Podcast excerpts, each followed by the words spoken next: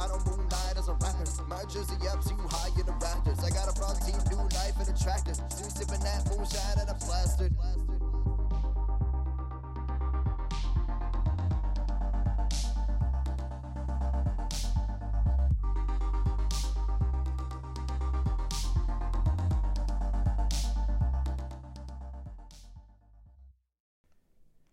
Hello, everybody.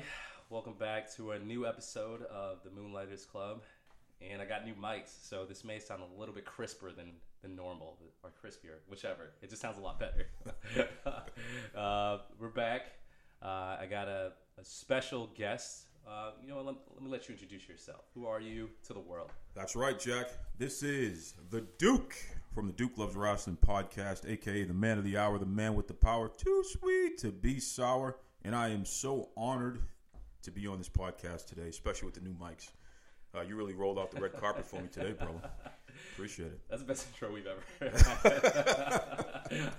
Usually it's just a nervous, you know, my name is blank, Afro blank. Well, you know, in the pro wrestling, everything is showmanship. Yep. You know what I mean? So Yep. you kind of have to fit into. Even though I'm not a pro wrestler, folks, so wrestlers don't beat me up because you think I'm misrepresenting. I'm not, but I do interview a lot of you guys. So And, and you know what is the difference? It's funny when I uh, first started doing this podcast, it was it just felt awkward because you know the mics are there. It's kind of like seeing someone who can't act, Sure. because they know the camera's there, and then you start to see personalities, and they're like, "Yo, that's actually tough." They make it look easy, but getting into a flow of things, and I like it's it's it's really hard. Well, especially when you have your episodes where uh, your guest is remote.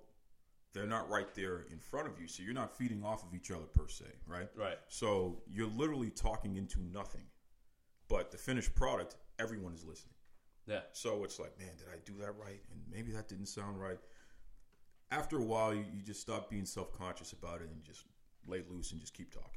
Yeah, yeah, that's what, What you that- know. That's, That's- what we'll do now. We'll Yes, keep sir. loose. We'll, Yes, do, sir. we'll do that. Well, let's just start. We'll start basic. I mean, I understand that you growing up, but let let everyone know where you're from.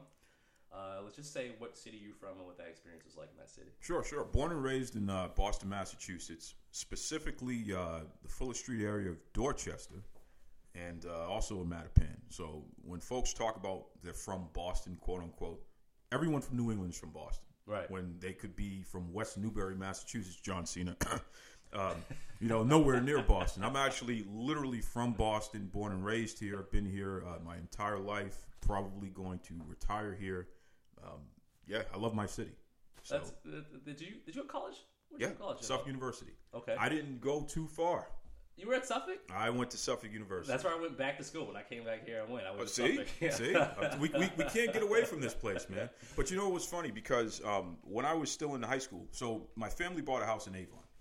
That's why I, I, I was at Boston Latin Academy, but we Yep. left because we went all the way to Avon. I know and that. Because of the left. school choice, I couldn't go back and forth.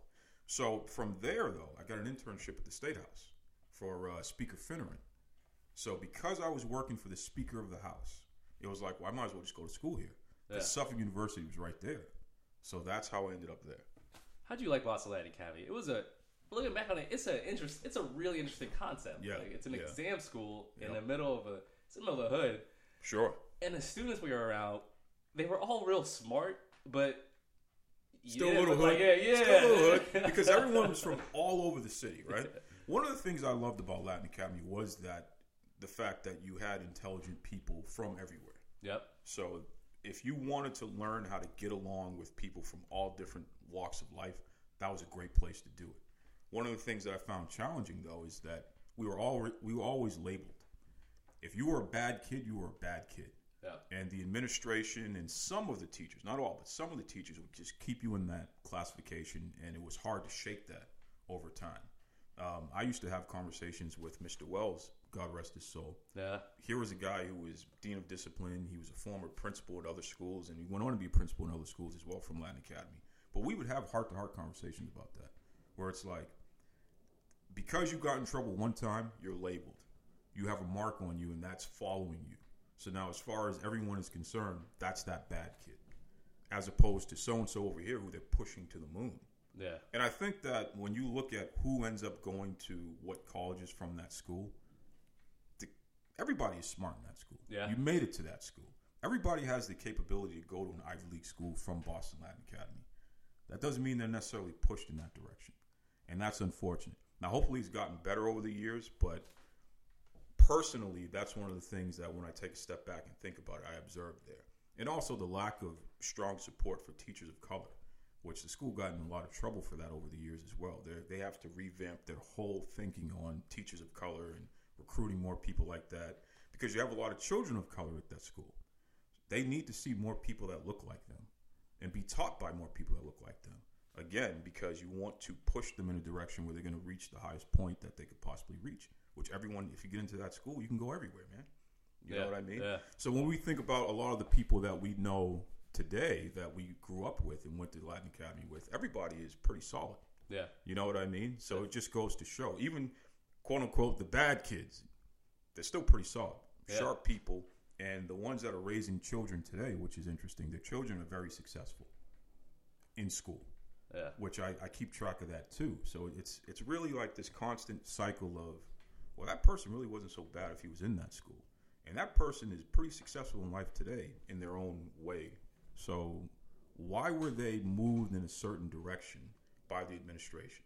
Because they got into a fight, because they had problems at home and it manifested at school. Maybe they could have used more services and help in some of these other areas. I always think about that stuff. Yeah, it, it, it's, it's it's a super interesting concept. It's like you said, it's it's everyone has to take a test to get into the school in the first place. Yep. So there is a base. We all have that same level of understanding, but then you could also see the differences and backgrounds. who is going to, to what kind of a home? Sure. Uh, it who wanted to do like for instance me. I didn't take advantage of anything in high school. Like I was really good until about ninth grade, and then I just stopped trying for some Well, you were very shy in the beginning too. Yeah. You were very shy. Yes, I was, know? dude. I was, Yep. and I was an awful teenager. I was a super awkward kid. Yep. You remember? Yep. Used to bully me. Thank you. Yeah. like, yeah. Yeah. We used to give you a hard time. Because I didn't understand So- it. Was, Joel used to wear the tightest swishy pants. And we used to call him Tidy. But the thing was, and this is the part that always bothered me about you. And Joel, you're somebody that I think about. I've never stopped thinking about you because it was like, man, we would call him Tidy and have a good time, but we were always capping on each other. But the problem was at the time, like you said, you didn't understand it, so it really bothered you. And it was like, damn, you know what I mean? I didn't want to put this person in a position where I'm making this person feel bad. So then it turns into this whole other thing where it's like, okay, I'm a jerk. You know what I mean? I really just affected this person in a negative way, and who knows what else they're carrying on top of that. What is that going to do to this person over time? You know? So it's just it's kind of a weird concept because even in life and in management and when I'm teaching other people and when I've managed younger people, I always pull them aside and talk about that. And I actually use you as an example. It's like I had this dude, we used to call him Tidy, and he had the swishy pants, and I used to mess with him a little bit. And it really bothered him at the time. And it's like that really made me feel terrible. But you can't take it back once it's out. No, You know it's, what I it's, mean? it's interesting because it's like I, I tell people it's like, man, I I don't want to say this the wrong way, but I feel like some kind of push, some kind of bullying, maybe not bullying. It happens. It happens when you're Sure. 30. It happens when you're 40. Sure, sure. So when you get it when you're a teenager, there is you realize okay, there there definitely there are societal norms and things like that, but you do have to prepare yourself for life, bro. Because Yeah. there will be times when you're in your mid 20s and someone's gonna say something, you're like, nah, nah, I'm not cool with that. Exactly. But the interesting Exactly. thing is that you say that is we were all we were all given to other people. If it wasn't you giving to me, it was me being asshole to someone else. Sure, sure. But that was- that was part of growing up, exactly. It right? was, just, Yep, it, yep. it was a whole thing. Yep, yep. And then I, I just remember like we. And the funny part about it was we were all trying to find ways to bully each other, but we were all somewhat unique and gifted. You know what I Yeah, mean? I Like know. so we That- very weird. so we would always is, like like a Harry Potter situation. exactly. You know what I mean? Yeah, yeah. So we're all sitting there like, how can I pick this kid apart? Yeah, We're all getting good grades. Like it, it was, Sure. a, it was a yeah, but definitely water the bridge, dude. Well, well was- hold on. Let, let me before we leave that. Here's another thing. Because we were all coming from so many different neighborhoods, Yeah. and there was a lot of gang activity and things going on as well. None of us were really gang people per per se, Right. but we had to deal with gang people. We had to survive. Yeah. So another layer of that is there had to be some level of machismo to just to get people not to mess with you. Yeah. You know what I mean? And that is such an unfortunate thing because again, you're in this exam school where education should be your focus. Meanwhile, a lot of kids were just trying to survive. It's so funny that you say Yeah. that because the neighborhood we're in, it's not the best neighborhood. So you're right. You're around. If it's not the kids in school, there are a bunch of kids who would just come hang out at the school. Oh my god. Who were I'm talking academy homes, we're talking Yeah. Keep Street projects, who were just hanging out outside. Yeah. And then on top of that element, there was an element of racism. Yep. so Yep. it's Yep. like yo, Strong. and we're seven through twelve. You know, we're like we're twelve, like we're Yeah. 12, 13 years old, but Yeah. how to navigate all this stuff. It's, it was a crazy environment. It bro. was. Like it, It was. was. It was a super crazy But- experiment. and, and thank God for it because it prepared us to deal with what else is coming in life. right. In a, in a Trump era in society where there's so much supremacy and anti-immigrant and anti-people of color, when you think about what we went through in that school, yeah. if you could have made it through that, then you're pretty prepared for what's going on today. You're, pre- you're pretty good. So you take that, and when you go to Suffolk, are you when you put yourself in that environment, are you do you find yourself do you find is it hard to conform to specific environments, especially like higher ed? You're in school. Is was it politics, political, yes, political political science? science. you're doing? Yeah, yeah. When it comes to interacting with classmates, interacting with professors, coming from where you are in Boston, that whole situation, did you find it hard to kind of fit into this environment, or was it natural? Were you just able to turn it on and be like, all right, cool, I'm a social person. yep, and that starts from when I was a young kid. My parents used to make me read the newspaper. As soon as I, was, I learned to read, I had to read the newspaper and then give an oral presentation on what I read. Oh, I had to literally okay. discuss everything from the front page to the back page. So from politics to sports, we had to have a discussion about what it was, and I had to show that I understood what I was reading. So that opened me up to the point where I always connected with people older because we literally were reading the same stuff, consuming the same stuff, and thinking about the same stuff. So at seven years old, I was having conversations with people 30, 40, 50 years old about what was going on. That's nuts. Man, George Bush just won the presidency and, and literally talking about that. He just beat Michael Dukakis, and what is that going to mean for the country? What the hell does a young kid know about that? But That's I was crazy. in it. Yeah. So, as far as the social aspect of things, I never really had a problem wherever I was. What I have a problem with is I'm not very good at people necessarily teaching me stuff. Okay. If you give me the book, you can explain it to me, right? But you really need to give me the book because the way that my brain works is kind of totally different from what you would consider traditional.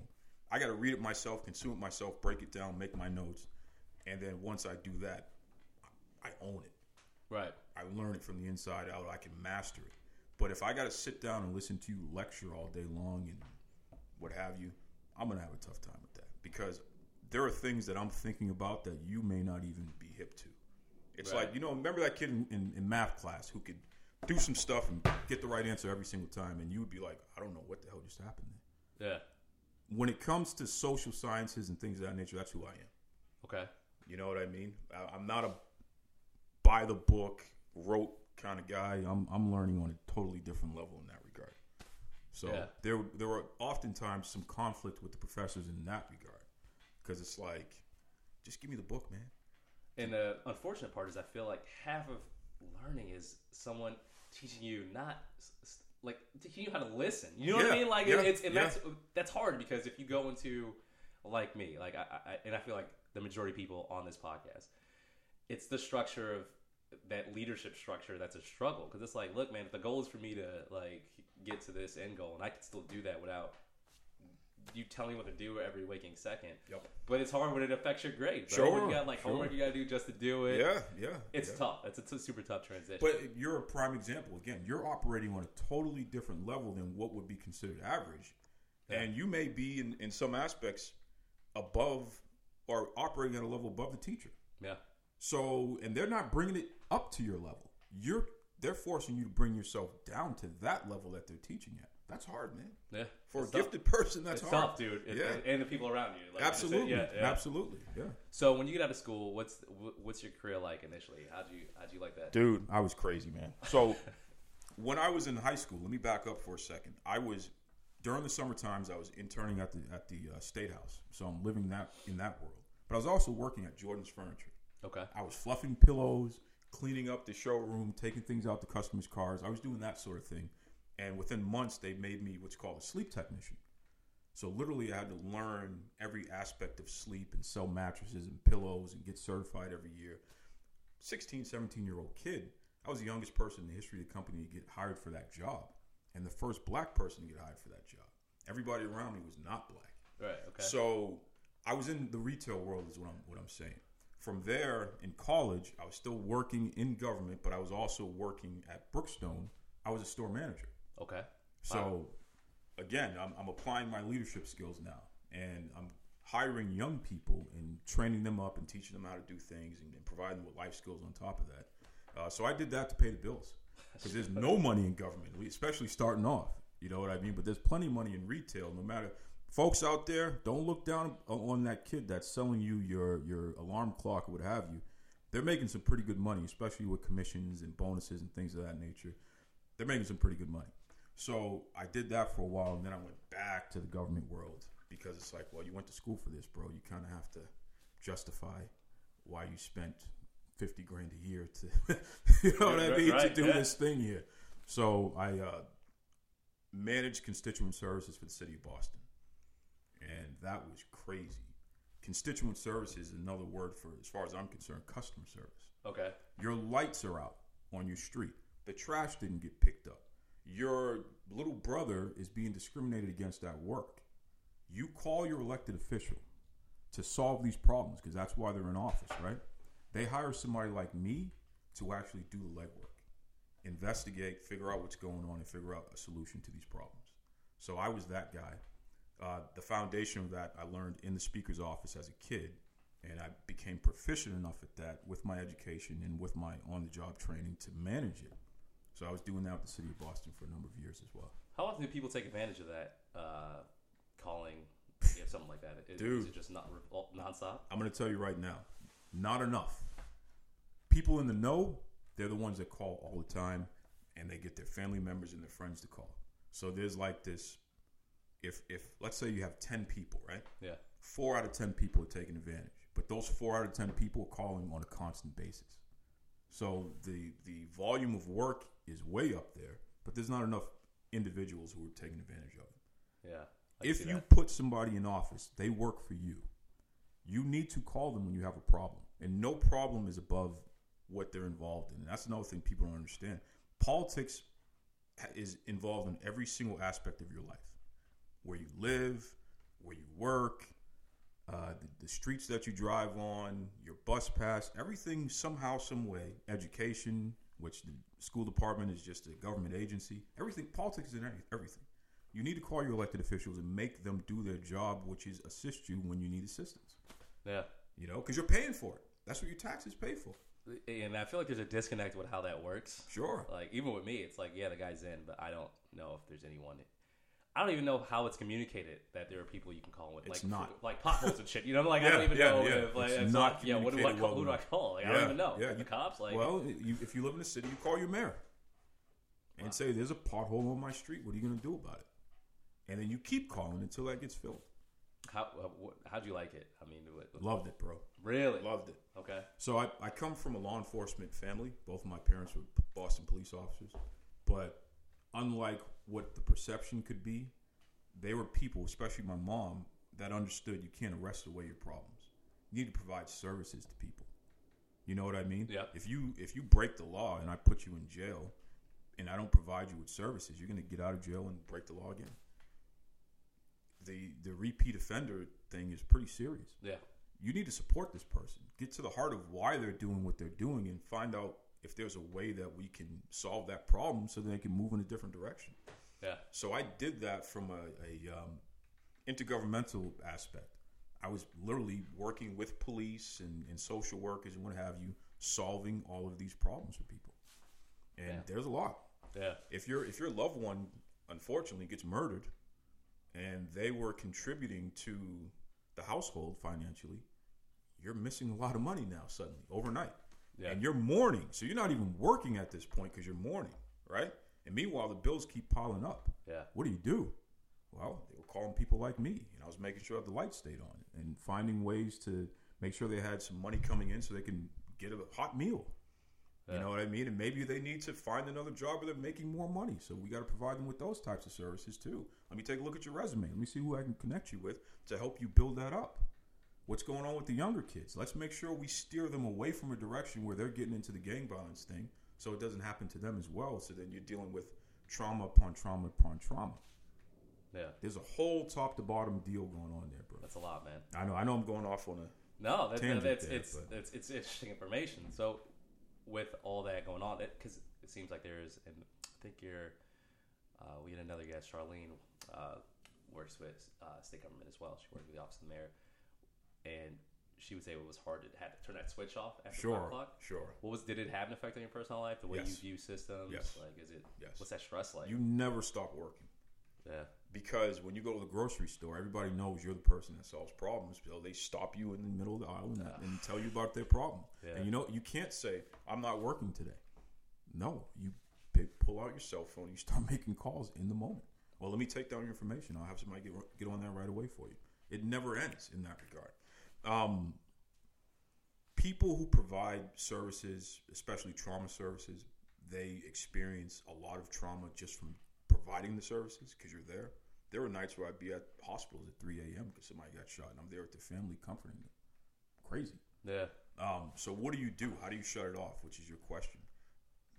You try to get away on your days off, decompress, figure Yeah. out what you can do to um, feel good. You know what I mean? You don't want to turn to drugs and alcohol and things of that nature, which is a bad thing to go down. So what else is there? Whether you work out, whether you have hobbies like you're building trains or something like that. Pro wrestling. Yeah. That's always been my escape. Sounds crazy, but just watching wrestling, talking about wrestling, reading about it, I love it. So that was always the thing that I turned to, and to this day, I still turn to when I need to shut off the rest of the world. I can get into that world. and that's an amazing transition. I uh, I can see you do this. So you gotta love pro wrestling, which everyone should, because we all grew up with it. I Of course. In this specific house, having parties, pay per view parties, every single wrestling event in the '90s. I'm talking about Macho Man getting married. Oh, you remember that? Yeah, that was awesome, right? Macho Yep, getting yep, Jake the yep. Snake getting bit by one of his snakes. Oh my god! All of it, dude. I remember all of it. Yeah. So, what is your side? I won't even call it a side project. What do you do involved with wrestling? Because it's a pretty big deal. Sure. So I would like for you to explain it in detail, so I don't miss anything. So I'm a I'm a pro wrestling podcaster, right? So I have a show called Duke Loves Rasslin. It comes on uh, every Thursday after 11 p.m. Eastern Standard Time. Goes out to the whole world. We're on YouTube. We're on um, iTunes. Every wherever major podcast apps are, we're on that. Uh, we interview pro wrestlers from the past and the present, uh, and talk about their careers and expose them to a new audience of people from all over the world. But it morphed into something more than that because, like you said, everyone has a pro wrestling story. I've interviewed basketball Hall of Fame journalists. I've interviewed NFL players. People from all walks of life come on the show, tell their pro wrestling connection story, and then we talk about what they do. In addition to that, so I'm an actor, I, I'm a model, I'm, I'm a journalist, I'm a this, I'm a that, and we discuss certain things in relation to that. So, because I'm a jack of all trades, I like to talk to people about what else they have going on in life, not just their main thing. You know what I mean? So if if Joel Edwards is, is he has his Fit Us uh, company, which is fantastic. You have your app and what have you. But I'm also going to ask you about your podcast. I'm going to ask you about your hobbies and things of that nature, and pull information out of you that maybe you haven't shared in other places, so people can get a global understanding of who Joel Edwards is as a person. You know what I mean? Yeah. And, and then we'll talk about the Macho Man thing that you remember in your pay per view uh, parties and what have you. Yeah. So I, I'm really interested in people. I love people. Okay. And I love stories. I, I'm not a I'm not a person that likes places and things. I Okay. like people. Yeah. Tell Yeah. me who you are, where you've been, why you did it, and just let me turn everything else off and just focus on what we're talking about. Take me on your journey. So when, when you do when, when it became wrestling, what is what is your what is what do you love the most about it? You know, because when I was a kid, it was the make believe, right? It was just the storylines I'm seeing, I'm thinking real. And as an adult, it's still the storyline. Like I like to see how stuff is written and like Sure. how to how the characters progress. What's it about you that drives? Like, what is your thing where you're just like, this is this is what I love about this. I love the showmanship. Uh, I take Ric Flair for example, who's one of my heroes in life. Yeah. He wasn't the biggest, he wasn't the strongest, he wasn't necessarily the most handsome. He certainly wasn't uh, like the tallest, which I'm not. Yeah. You know what I mean? uh, but he was one of the hardest working.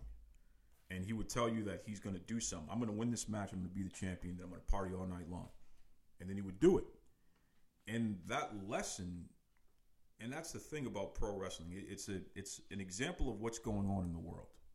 When you really take a look at some of these storylines and what's happened through the years, you can take a look at what's going on politically and socially in the world at that time, Yeah. and it's a mirror. It It's really is. enhanced, yeah. but it's a mirror. You know what I mean? So I always enjoyed the fact that there was something to be learned with all this stuff. And you know, the the what people call fake fighting and all that stuff, whatever. It's an exhibition. Yeah. You know what I mean? Yeah. Yes, it's predetermined, but they are getting hurt at times. Yeah, they are. But I was always more into the showmanship and the storytelling of things as opposed to just the athleticism. Yeah. That's that's awesome. So how did it go from passion to you know what, I'm gonna record something? Like was it did you go brainstorm about it for a little bit? Did someone give you the idea, or you just like nah podcast? So I got an interesting voice.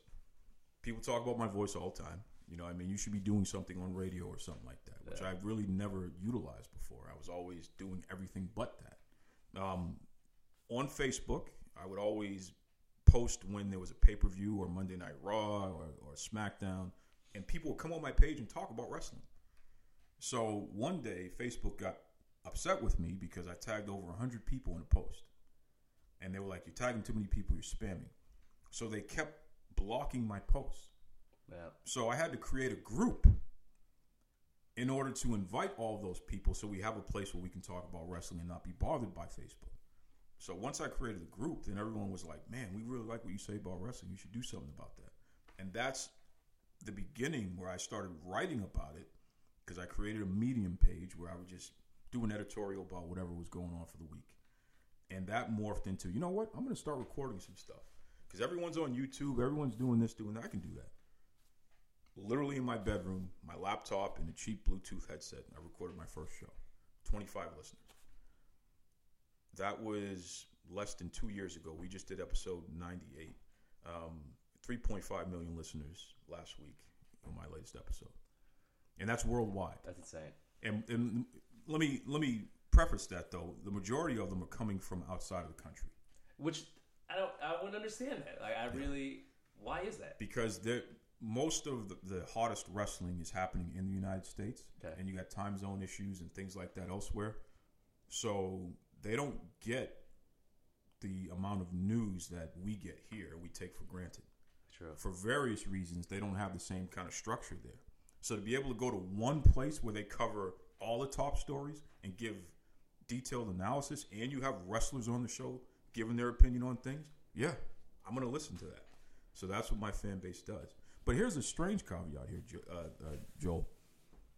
Forty-eight percent female uh, penetration.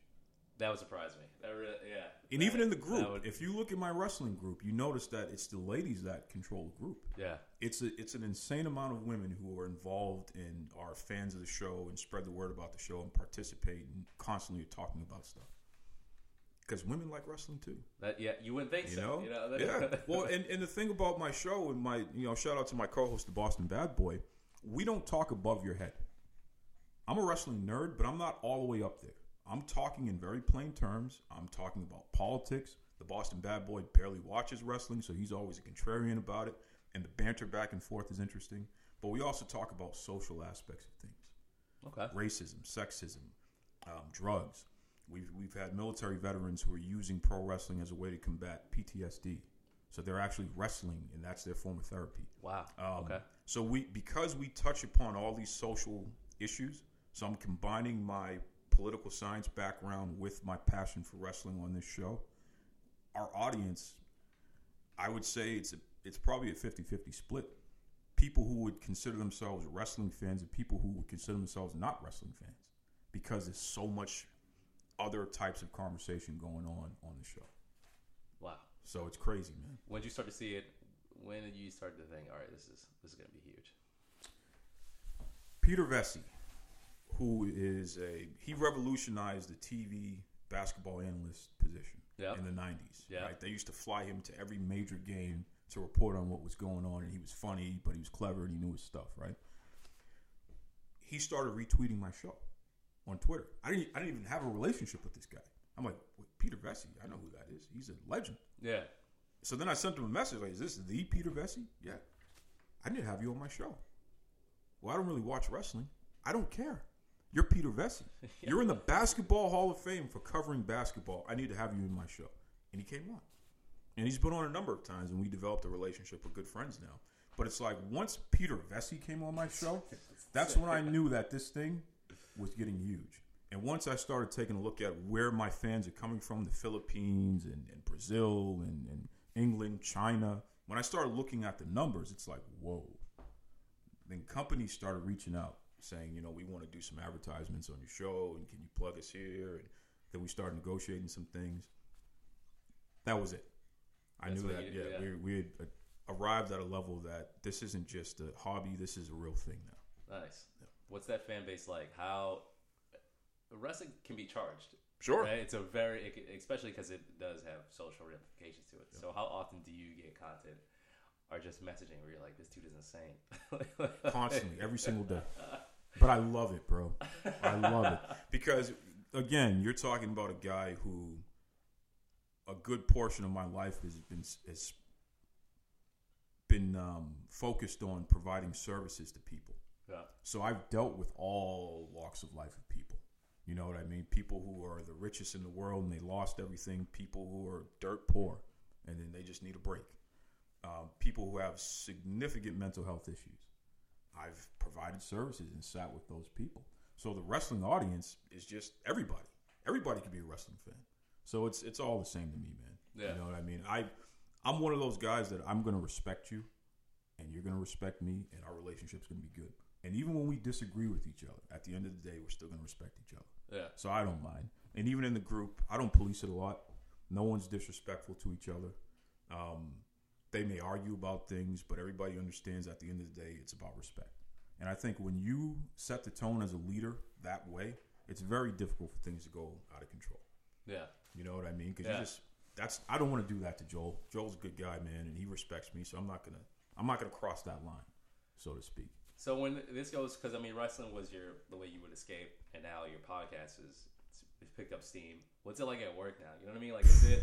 Do you go in and you're like, why am I here? Yeah, yeah, it's hard. Even It's if you hard. like work, I mean, It's you got hard. this big thing on the, s- that, it's that, hard. that's it's not even on the side anymore. Is it's huge. Patience is the most difficult thing for anyone growing a brand or anything.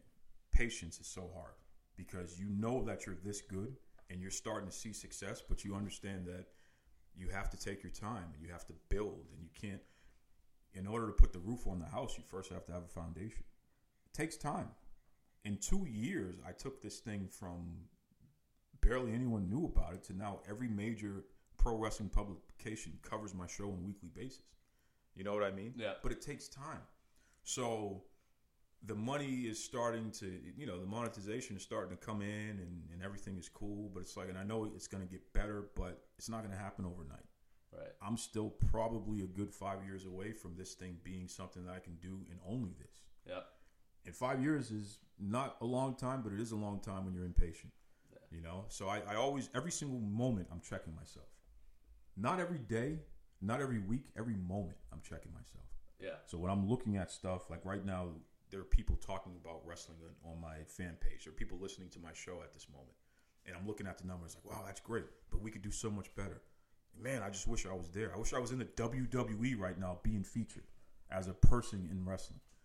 That's going to take time. Yeah. So I just got to be cool. You know what I mean? Yeah. In the back of my head, I'm always saying, be cool. It's coming. You've gotten this far. So you just don't don't let the highs get too high or the lows get too low. Don't make any drastic moves. If things are moving in the proper direction, just keep that foot on the gas, but keep it steady. Since you've been um, on the other side, since you've been involved in politics a long time, is it when you have a lot of passion in one thing that's going really well? Does it take away from anything on the other side? Is it hard to kind of keep the fire burning for both what you're doing with your podcast and what you're doing in politics? Yes, I, I'm going to be honest with you, and I've never shared this publicly. You know what I mean? I'm very burnt out with politics. Yeah. I'm very over it. I'm very over working in politics. Not because I don't want to do it, but because it is a lot. It's Yeah. taxing on the on the from a psychological standpoint. It's very difficult because you have to be perfect, or you Yeah. at least have to be trying to achieve perfection every day. You can't be out getting into an argument with your girlfriend in the middle of the street because that could be on the front page of the newspaper. Uh, you can't have a beer and get behind the wheel, which you shouldn't do anyway. Uh, there are things you just can't do. You don't know who's around you and who's doing what. You have to be aware of people who you keep within your company. You know what I mean? You really have to check people out. I can't have a house party and, and strangers come over. Or a friend of a friend comes over. I need to know who that friend of a friend is. I got to literally check them out. So Yeah. that's a very difficult way to live. And I've pretty much been living that life since I was 15, 16 years old.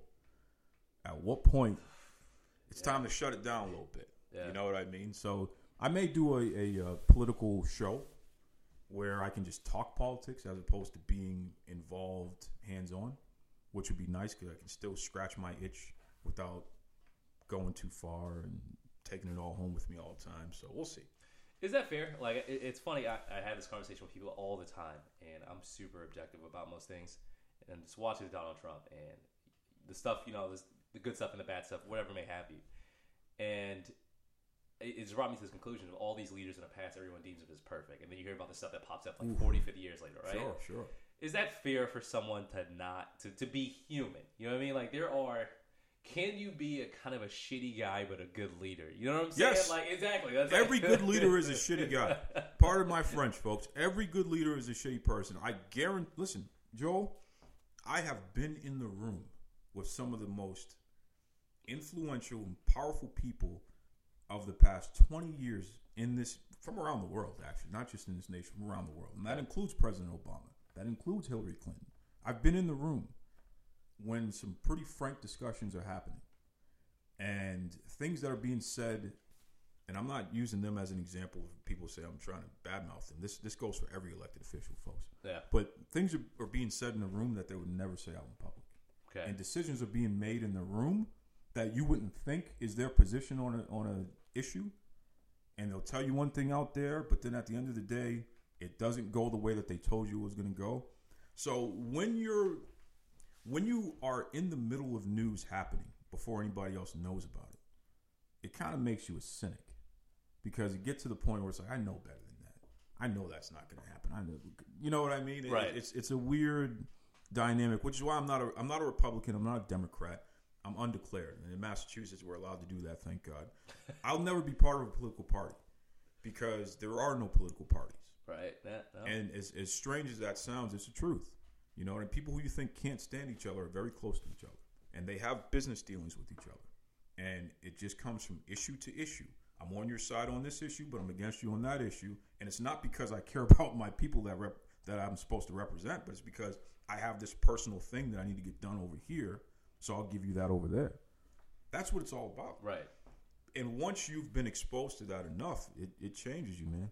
It really it's, in- it's interesting because you kind of make a, a pseudo analogy to, to wrestling, right? Sure. We all thought it was real, you know, quote unquote, as kids, and we thrived off it. Yep. But even now that I know how it works, I'm still into it. Yeah. I just understand You can dispel inner workings. belief. Yes, exactly. And it's this Exactly. myth of these knights in shining armor. You know, it's just like, look, yeah, this guy may not be 100% on all these specific issues that he's supposed to be on because he's affiliated with something, Mm, but can he still get the job done here or there? Can it still be efficient? and Sure. still run smoothly? Sure. It has to be about that. And that's, it'd be hard for me. It'd be super hard for me to be in an environment where I can't just say, like, I don't know about this. And, and because here's the problem: it is your right as an American citizen to be able to express yourself.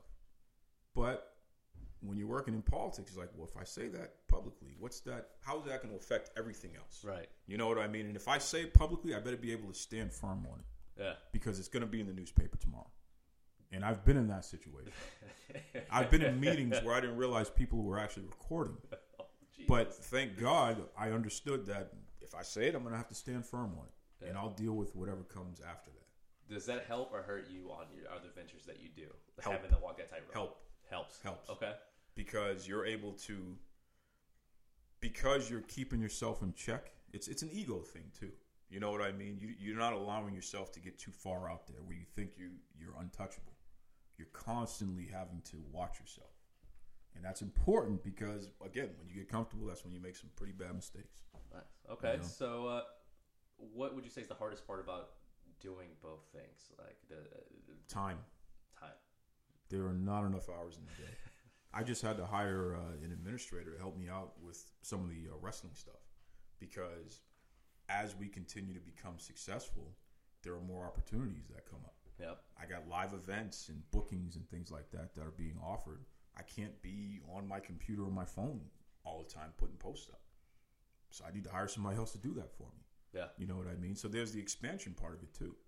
where it's like this thing is growing, you know, and, and then every year is an election year, whether it be state or municipal or federal. Every year, somebody's running for office, some kind of office. Jeez. Yeah. There are always candidates who are reaching out to me asking me to assist them on their campaigns because I've been efficient at that, at organizing people and figuring out how to how to be the most useful out there, Okay. what to watch out for, image um, consulting and things of that nature. So it's hard to say no to some of that stuff because there's usually some pretty good money put on the table. Yeah. But that's at least a six to ten month commitment. Yeah.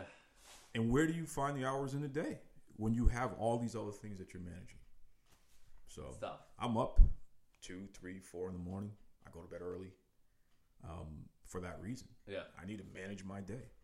You know, so it's funny because my girlfriend she gives me a hard time about that sometimes because it's like, all right, how long is that going to take? What time are we going to start that? I schedule my day. Yeah. I'm constantly scheduling my day to the point where I'm going to use what roughly what time I'm going to use the bathroom. Yeah. I schedule it, Joel. You know what I mean? And, and there's no way you can accomplish all these things if you don't get organized in that manner. Was there a lot of stuff that you had to cut out that you leisurely would do, or just uh, even, for example, like if you come home from a hard day at work, you know, working with uh, uh, uh, doing politics, you want to you want bullshit on the internet, go on YouTube. Do you do that, and an hour later, you're like, what the fuck did I just do? Like, you know what I mean? Do you still allow yourself certain vices like that, or is it all like, yo, if I'm not maximizing this downtime, I'm losing? Everything is maximizing downtime. Yeah. We're, one of the things that my lady and I love to do is sit down and watch shows mm-hmm. together, various shows, whether it be Homeland or whatever the latest reality TV show is, what have you. While we're watching that, I got six different windows up on the computer.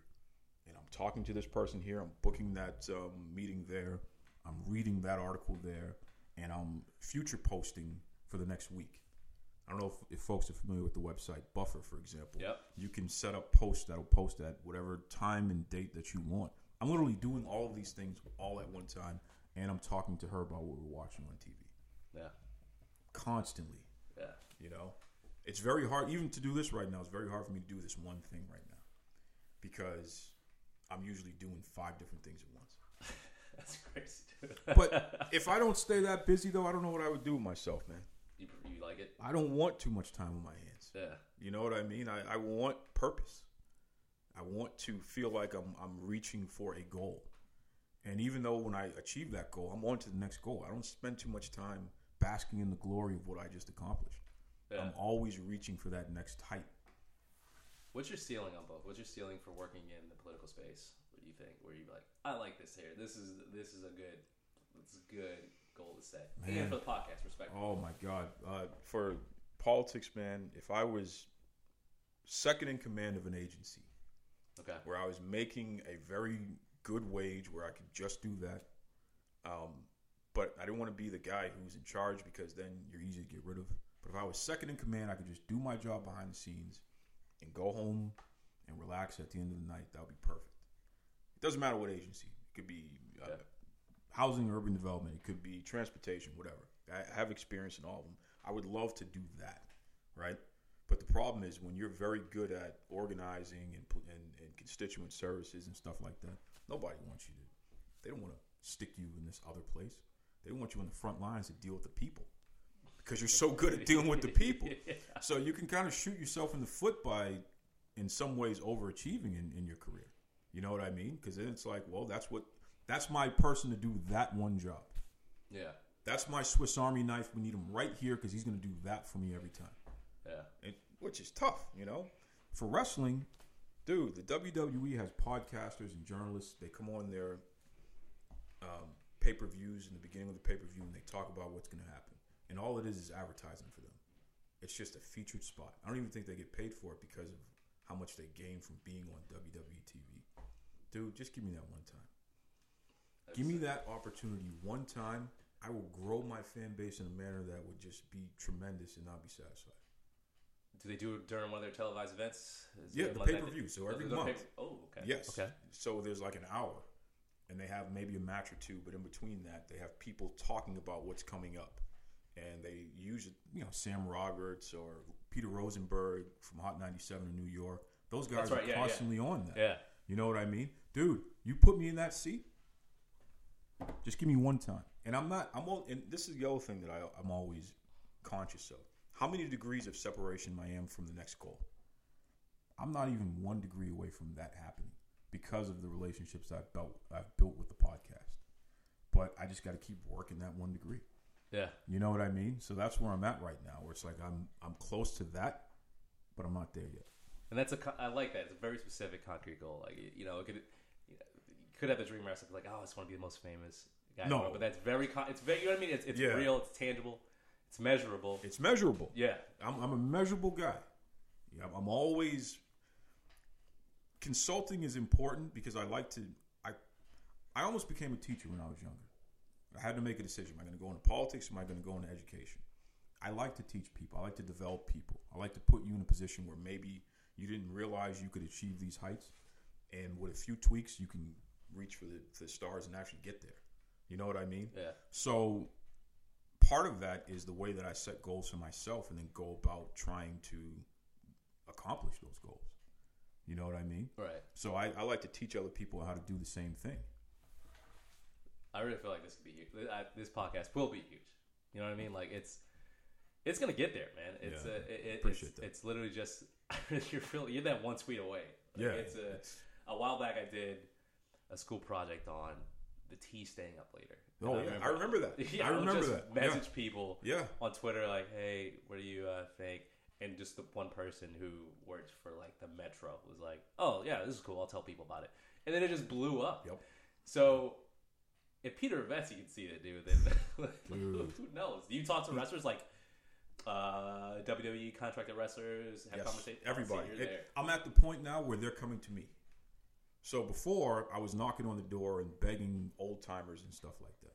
But this is another thing that, thank God, I grew up the way that I did, Joel, where I understood that degrees of separation. You can't start at the top. No. Sometimes you got to start at the janitor at the building because you know what? The janitor knows everybody. So you develop a relationship with the janitor. And then maybe the janitor tells the next person, like the security guard. And then you develop the relationship with the security guard. And then once you gain their trust, they tell the next person and the next person. So you got to walk the steps, so to speak. Yeah. So I started off with old timers, wrestlers who people forgot about. And I started interviewing them. And I knew a lot about them because I grew up watching them. So Right. it was genuine. And then they start saying, well, this kid is all right. Let me call so and so. And they would help me get up to the next level. They vouched for me. And then once you get up to the next level, that person, and before you know it, I'm literally interviewing some of the top stars in pro wrestling because of that. But I started from the bottom. seem like a very level-headed individual, so I doubt this. But have you ever been let down in an interview, where you were just like stoked about meeting someone or talking to someone, and you're Yes. like that? That was just super. Well, there's always there's always um, interviews that don't go well. yeah, and that's just okay. Not everybody's a, a good public speaker. I'm looking for the content. Give me the content, and you know, thank God I have a great producer, so he can edit things in a way that we can get the most out of it. yeah, We've learned how to figure that out. Um, but the biggest letdowns are the ones where you schedule an interview and then it doesn't happen, and then maybe you never get that interview. You're Yeah. always reaching for this thing, and you and I'll give you a prime example, and I don't mind naming names. I had um, Dan the Beast Severn, who was a, a Ultimate Fighting Champion Hall of Famer in mixed martial arts. He's Yeah. a Hall of Famer. This guy's top dog, and his interview was one of the top stories in sports a couple weeks ago because he said some things that were pretty strong, and a lot of places picked up on it all over the world. And he wants to fight Ken Shamrock again, and they've had two fights in their career, so one more would be tremendous. And there is some interest in putting that fight on, so there's a lot of money at stake here on this deal. Ken Shamrock, I had an interview scheduled with him. For whatever reason, the schedules didn't work out. I was actually in Las Vegas at the same time he was in Las Vegas, and we couldn't connect. And we, he was supposed to come on again this week, and again, canceled on me. I need that interview yeah, because if I can help make that fight happen, then that puts me in a totally different class as well. Because again, it's like, wow, this guy can make things happen. He's not just some guy talking to us. He's not just some guy promoting something. He's a guy who literally something that didn't exist. He brought it together and helped create it. You know what I mean? So that's it's so crazy. dude. And again, you got to be patient. Yeah, So inside, I'm like. I, I, I, I advertised this interview. Everyone is looking forward to this interview. It didn't happen. Yeah. So now my fan base, am I going to lose some people because they're going to say, "What are you a liar now? You said you were going to have this guy, and you didn't have this guy." All that stuff you got to think about. You know what I mean? Yeah. But it comes back to patience, and it comes back to: Are you respecting your fan base? Are you respecting others? And if you do that, then they're going to hang in there with you, and they have. My Yeah. numbers haven't dropped, thank God. No. Yeah. Did you ever have a moment where you, you thought once you started going that it wasn't going to work out? Even while you were growing? Did you ever have a low point where you're like, man, this thing might not, this might not last? Um, that's a good question. No, only because I'm I'm constantly grinding, and because I have the. So this is the thing about having a group. They're my focus group.